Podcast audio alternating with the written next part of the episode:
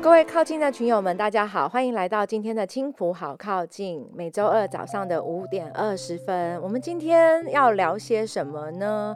我们今天请到了活跃诊所的林玉君林医师来跟我们聊聊最常见的地方妈妈跟地方爸爸的问题。Hello，林医师你好。Hello，喵喵你好，谢谢你的邀请。我觉得这个节目很有意义，真的吗？可以，对啊，就是那时候你在邀请我的时候，我就觉得很棒，因为可以透过这个平台传递很多各个不同领域的知识给民众。那而且啊，今天我要讲的这些卫教知识，其实我平常很想要在门诊里面告诉爸爸妈妈。但是门诊时间真的很有限，大家爸爸妈妈应该都有印象，说其实，在看诊的时候，医生要判断啊、治疗啊，还要喂教，那真的很想要多说一些，但后面还有很多的病人在等，所以今天我觉得可以一次讲这么多的内容，觉得还蛮开心的。所以林医师，我们要不要先直接就是开门见山的跟我们的靠亲的群友来讲一下，今天是要讨论是什么内容？为什么您会选择聊过敏这个主题呢？是的，对。那当初会选过敏这个议题，主要是因为过敏啊，它是儿童最常见的慢性疾病了。像我们在门诊之中，除了一般的急性疾病以外啊，像感冒、肠胃炎以外。过敏其实是最大宗的，而且过敏的盛行率是非常高的。那在二零零七年，大台北地区有个研究，研究了国小的儿童还有国中的儿童，呃，统计起来呢，鼻子过敏的小朋友大概两个就一个，然后气喘大概五分之一，那异位性皮肤炎的话大概十个就一个，而且它是一年一年这样一直在攀升。这跟是不是跟现在人什么生活压力大、作息不正常、空污啊，很多或食物都有关系啊？导导致过敏越来越严重。没错，那我们一直很想要去呃研究为什么过敏越来越多。那目前来说的话，可以就几个方向去探讨。第一个就是，当然台湾天气是比较潮湿闷热的，所以尘螨霉菌这些过敏源是大宗，就很容易在这个环境里面滋生。那另外就是说，呃，刚刚要提到的空污越来越严重，空污其实是我们待会会讲到，它是一个很重要的过敏源，会诱发气喘发作。那另外就是像台湾的人口密度是非常高的，所以我们接触的比例高，相对的感染的机会就容易高。像小朋友啊，上课就要补习呀、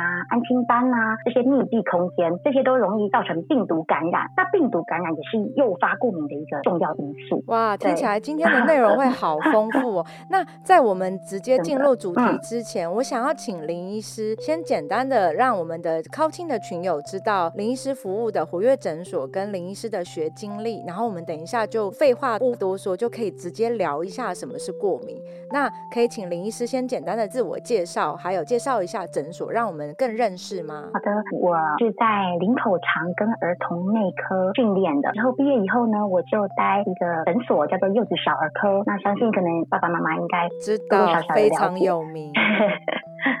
对，那在那边待了好几年之后呢，呃，因为我的先生李医师，他呢决定要开诊所，那我就跟他一起到了活跃诊所。呃，活跃诊所的位置是在金湖 A 十九那附近，地址在民权路四段二八一号，直接打呃活跃诊所，其实都可以搜寻得到。我自己喵喵本身就是活跃诊所的 粉丝，就是李医师的粉丝，他有很多的那个很贴心的行为。那因为我本身我已经不是小儿了嘛，虽然我。心智是小儿，但是我就看的是加一。那晚一点，我们也可以来请林医师来跟我们分享一下关于这一块。那林医师，我很想要知道，因为喵喵本身是有过敏的，我很想问一下林医师，到底什么是过敏？为什么我们人会有过敏？对过敏的话，我们要先了解哦过敏的机制，因为过敏呢，它是身体去接触到外来物，然后就诱发了一连串的免疫反应，让我们的免疫细胞去释放很多发炎物质，就会造成身体很多不同器官产生症状。所以我们说，其实过敏的人他并不是免疫力不好哦，他是免疫过度活化。哦，那原本我们要对对，原本呢就是要保护身体的细胞，它遇到了外来的过敏源，整个兵荒马乱，所以。就连自己的细胞都开始攻击。如果这些症状出现在眼睛的话，就会造成过敏性结膜炎；那在鼻子的话，就是过敏性鼻炎；在气管的话，就是过敏性气管炎，也就是气喘。那如果是皮肤很厉害的话，就到异位性皮肤炎的程度。原来，所以其实是那些细胞太活跃，然后开始瞎攻击，攻击到自己，是这样子对，没错，跟 就是还蛮妙的。原来是这样子，第一次理解。嗯，那当然就是过敏的原因，其实它有分两项：先天遗传，还有环境因素的刺激。那像喵的话，您是说您之前是在国外吗？对，因为像我自己的话，我也搞不清楚我是先天性遗传还是后天的环境因素。因为喵本身之前是在二十左右的时候出国，然后在国外是五年，然后大概在二十八、二十九岁开始，我就开始严重过敏。可是，在之前我没有完全没有过敏，我也也搞不清楚这些原因是在哪里。嗯，像喵，你的妈妈有没有过敏体质？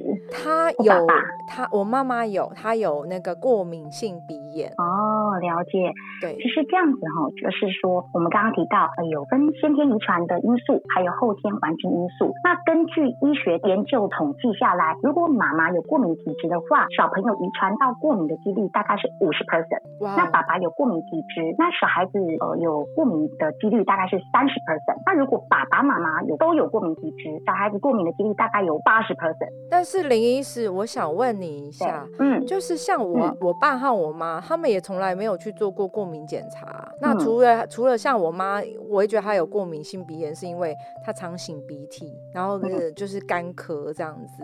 但是我们完全没有去做任何检查，去知道她是有过敏，是要去做了检查才能确认有过敏，还是说你自己知道自己去判断？嗯，基本上其实有过敏体质的话。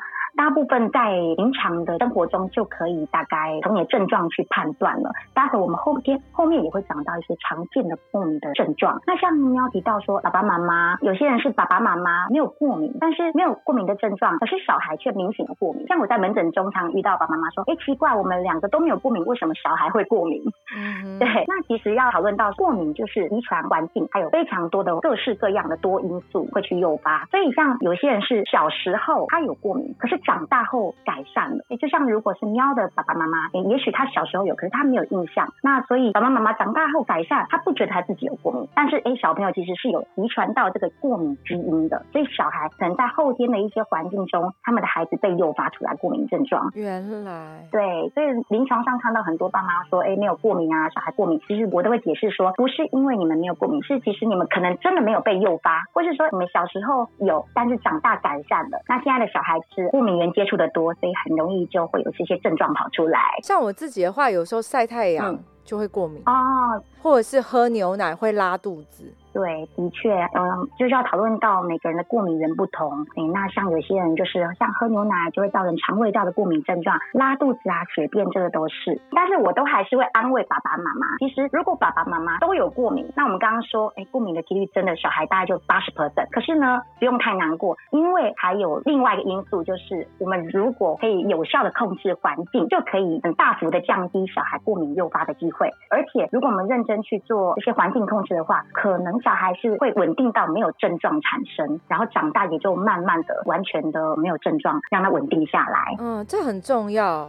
对对，没错。有些过敏好像会影响到生活，有些是不会，所以其实这是借由控制来把它降低影响生活的幅度，对不对？零食。没错。所以我们刚刚有说到遗传是一部分，那现在就要讲到后天环境了。那后天环境因素啊，我我们可以把诱发过敏体质发作的因素，把它分成。两大类，第一类啊，就是它可以直接去诱发过敏的症状发作，好比说，它其实就有点像一把钥匙，它去打开了过敏基因。譬如说，我们小朋友常常感冒。感冒后呢，它就会像一把钥匙，打开我们过敏基因，就诱发整个大过敏症状。或是说，我们遇到了过敏源，环境中最常见的就是尘螨、霉菌、蟑螂，还有猫狗这些东西呢，它是蛋白质。我们如果有过敏基因的人呢，他遇到这些过敏源就会打开过敏基因，然后产生症状。哦。那另外，就像喵说的，假设你对食物过敏，像最常见的就是牛奶、蛋白、虾蟹类呀，哦，带壳的海鲜，这是蛋白质，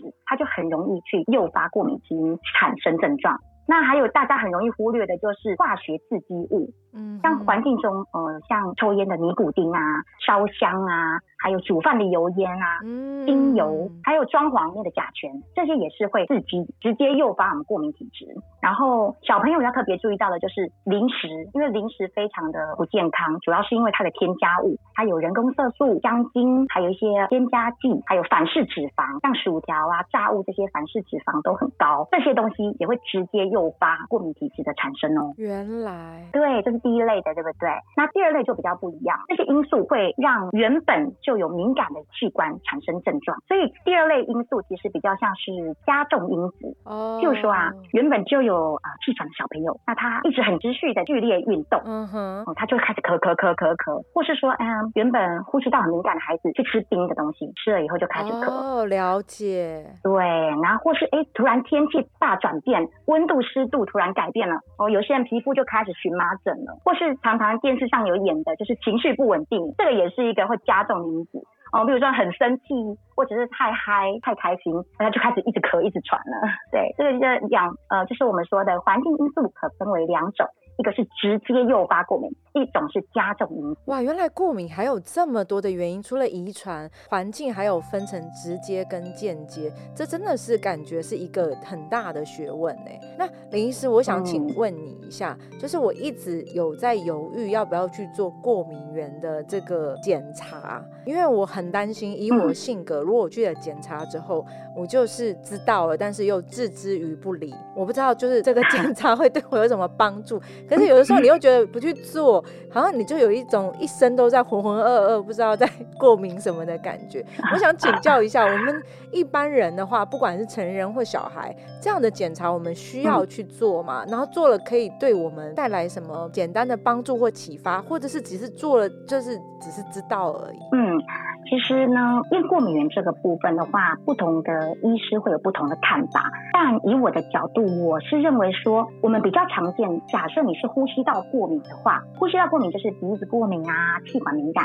其实最常见的过敏源就是我们刚刚提到的那四个，第一个就是尘螨，大概占九十 percent；第二个就是霉菌，大概占八十 percent；第三个是猫狗；第四个蟑螂。所以呢，这四个是大宗。假设你是一个鼻子呃常常过敏啊，气管常常敏感，你可以先。从这四个过敏源去着手哦，我们就是尽量移除这四个过敏源，几乎就可以达到。如果你真的很稳定的控制这个环境的话，其实就不会再诱发症状。那假设是像喵的话，你是食物过敏，你怀疑食物过敏，那食物过敏是可以考虑验的哦。不过其实呢，有一个最有效的方法就是去做饮食记录。嗯，对，就是说，嗯，喵，你是对牛奶对不对？对，好，牛奶的话，假设是你的话，你今天就喝一杯牛奶，然后就发现哎有症状了。真的肚子有点不舒服啊，拉肚子，那你就先停牛奶，停两周，然后两周之后呢，你再来试试看，再喝一杯。如果很明显你又开始拉了，那大概八九不离十，应该就是牛奶过敏。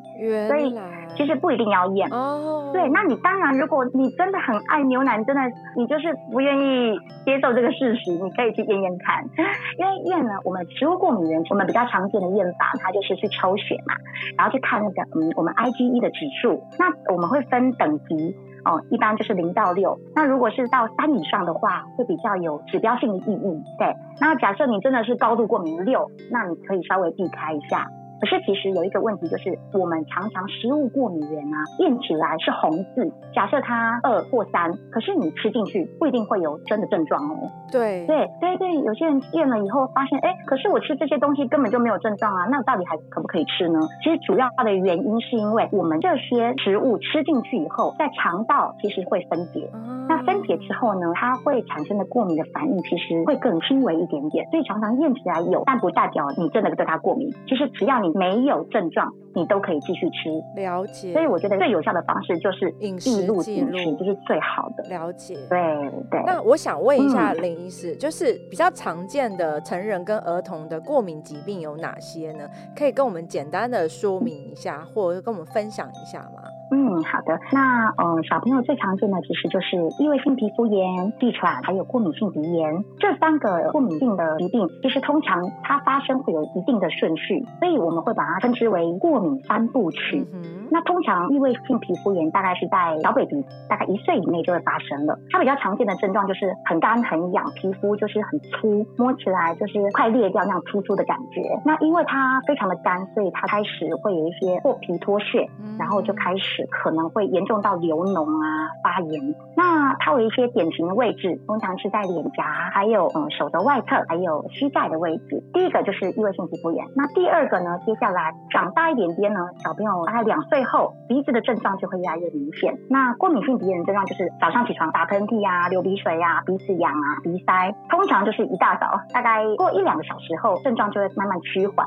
那有些人是遇到他的过敏源就开始了，就是说花粉季的时候，在外面哎走一走，突然就打喷嚏、流鼻水，然后哎反而回到家就还好。哦，就是特定的过敏源去诱发出来，像这样的过敏性鼻炎啊，它有症状就变成早上啊很不舒服，一直擤鼻涕，或是晚上其实有时候也会因为鼻塞睡不好去张嘴呼吸。呃，有些小朋友就会在眼睛的下面会出现黑眼圈，看起来好像永远睡不饱的样子。原来是这样，就跟气喘就是过敏性鼻炎是有关系的，因为影响到他晚上的睡眠，然后还有还有变得说他鼻子塞住，他就嘴呼吸，对不对？对，那像我临床在门诊上面。有遇到一个大概六岁的小孩，他有一次是感冒来看诊，然后我就看一看，我就跟妈妈说，哎，这个小朋友有过敏，而且这个过敏造成他的黑眼圈，然后妈妈就说啊。我一直以为那个黑眼圈是遗传，因为爸爸也黑眼圈啊。结果我一问是，我就一问哦，哎，开始问诊爸爸，哎，发现爸爸其实也是个过敏人，所以原来他是遗传。那但是这个黑眼圈不是直接遗传的，是因为爸爸过敏造成黑眼圈，所以小孩也过敏产生黑眼圈。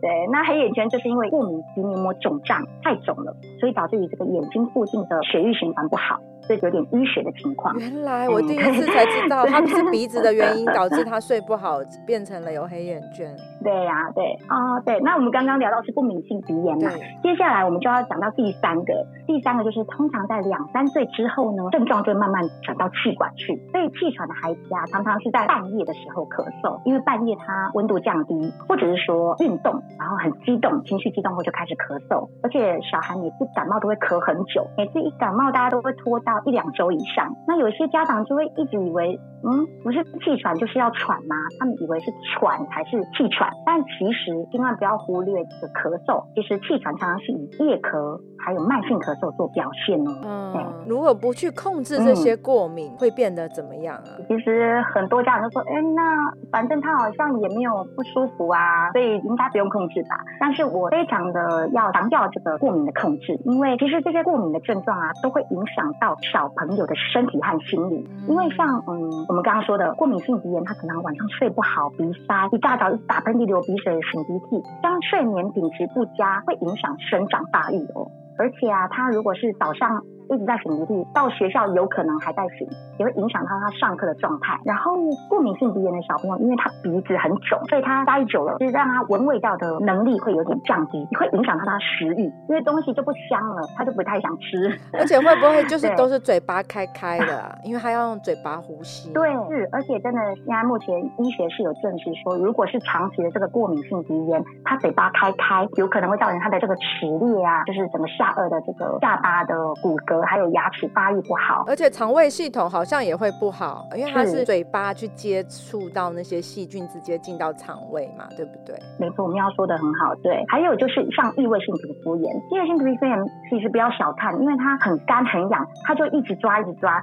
有些小朋友真的严重到能抓到流血，嗯，然后外观都非常不好看，其实连人际关系都会受到影响。可是不是说异位性皮肤炎是比较发生在小于一岁吗？哦，对，刚刚提到的是常见的发生年龄，嗯，但是它如果没有有效控制，其实它其实可以持续到长大。哦，嗯，其实在我们临床上面看到国小很多小朋友，他就是流汗呐，就开始一抓抓到流血，或者是说冬天很冷很干的时候就开始干裂。所以林医师。的意思是说，如果没有从小把他在意或控制，他就会一直没有办法断根，然后到了国小，然后就真的是比较难把它根除，是这个意思吗？对对，没错。所以建议说过敏的疾病，其实还是要正视这个问题，然后好好的控制它，才不会让它一直影响到他成人长大之后。所以我们最后讲到过敏的控制的部分。对啊，那现到底要怎么好好的控制呢？想知道如何控制过敏，请记得继续收听《青浦好靠近 EP 九下集》哦。那我们刚刚聊了好多的内容哦，我们有聊到了什么是过敏，过敏的原因，还有常见的这个儿童的过敏疾病。我觉得今天林医师真的是佛心来着的，跟我们科普了这么多重要的 卫教知识，而且可以从林医师的这个声音里面听到说，他对于过敏的专业跟呃传播这件卫教知识，他的那个急切跟热情，这真的好重要。林林是我想请教你一下，你是第一次录 podcast 的节目吗？你今天录之前会不会觉得有点紧张？然后你现在录的感觉是怎么样啊？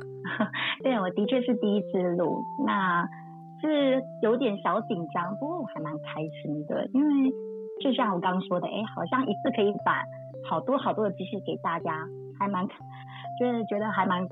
嗯，蛮开心，心里面是觉得又紧张又开心，然后还蛮兴奋的。而且最有趣的是，这是我们青浦好靠近第一次线上，我们是用线上连线的方式录音，所以林医师在他的家里面，然后喵喵也在家里面，我们还没有见过面，可是我们用线上就是以身交友的方式。林医师，你那时候有没有想过说，哎，因为疫情的关系，然后没有想到科技还可以让我们继续的交流？是啊，真的。觉得现在科技很发达，然后刚好就在防疫期间，其实这样的平台真的还蛮重要的，让我们可以透过彼此声音的陪伴，然后也可以传达很多知识，让大家嗯不会那么的孤单。然后也可以得到更多丰富的知识。不过今天讲实在话的，今天的内容非常的丰富。那我们今天其实时间也差不多了，因为过敏的知识其实是像我自己就觉得，哎，有了这个 podcast 之后，我可以反复的听。妈妈做家事的时候也可以听，因为有些的记忆是会偏差的。那今天也非常谢谢活跃诊所还有林医师的时间。那呃，我们就跟林医师一起来做一个我们的青浦好靠近的一个 ending。青浦 so close，青浦好靠近，请听青浦总是好靠近。哦耶，拜拜，拜拜。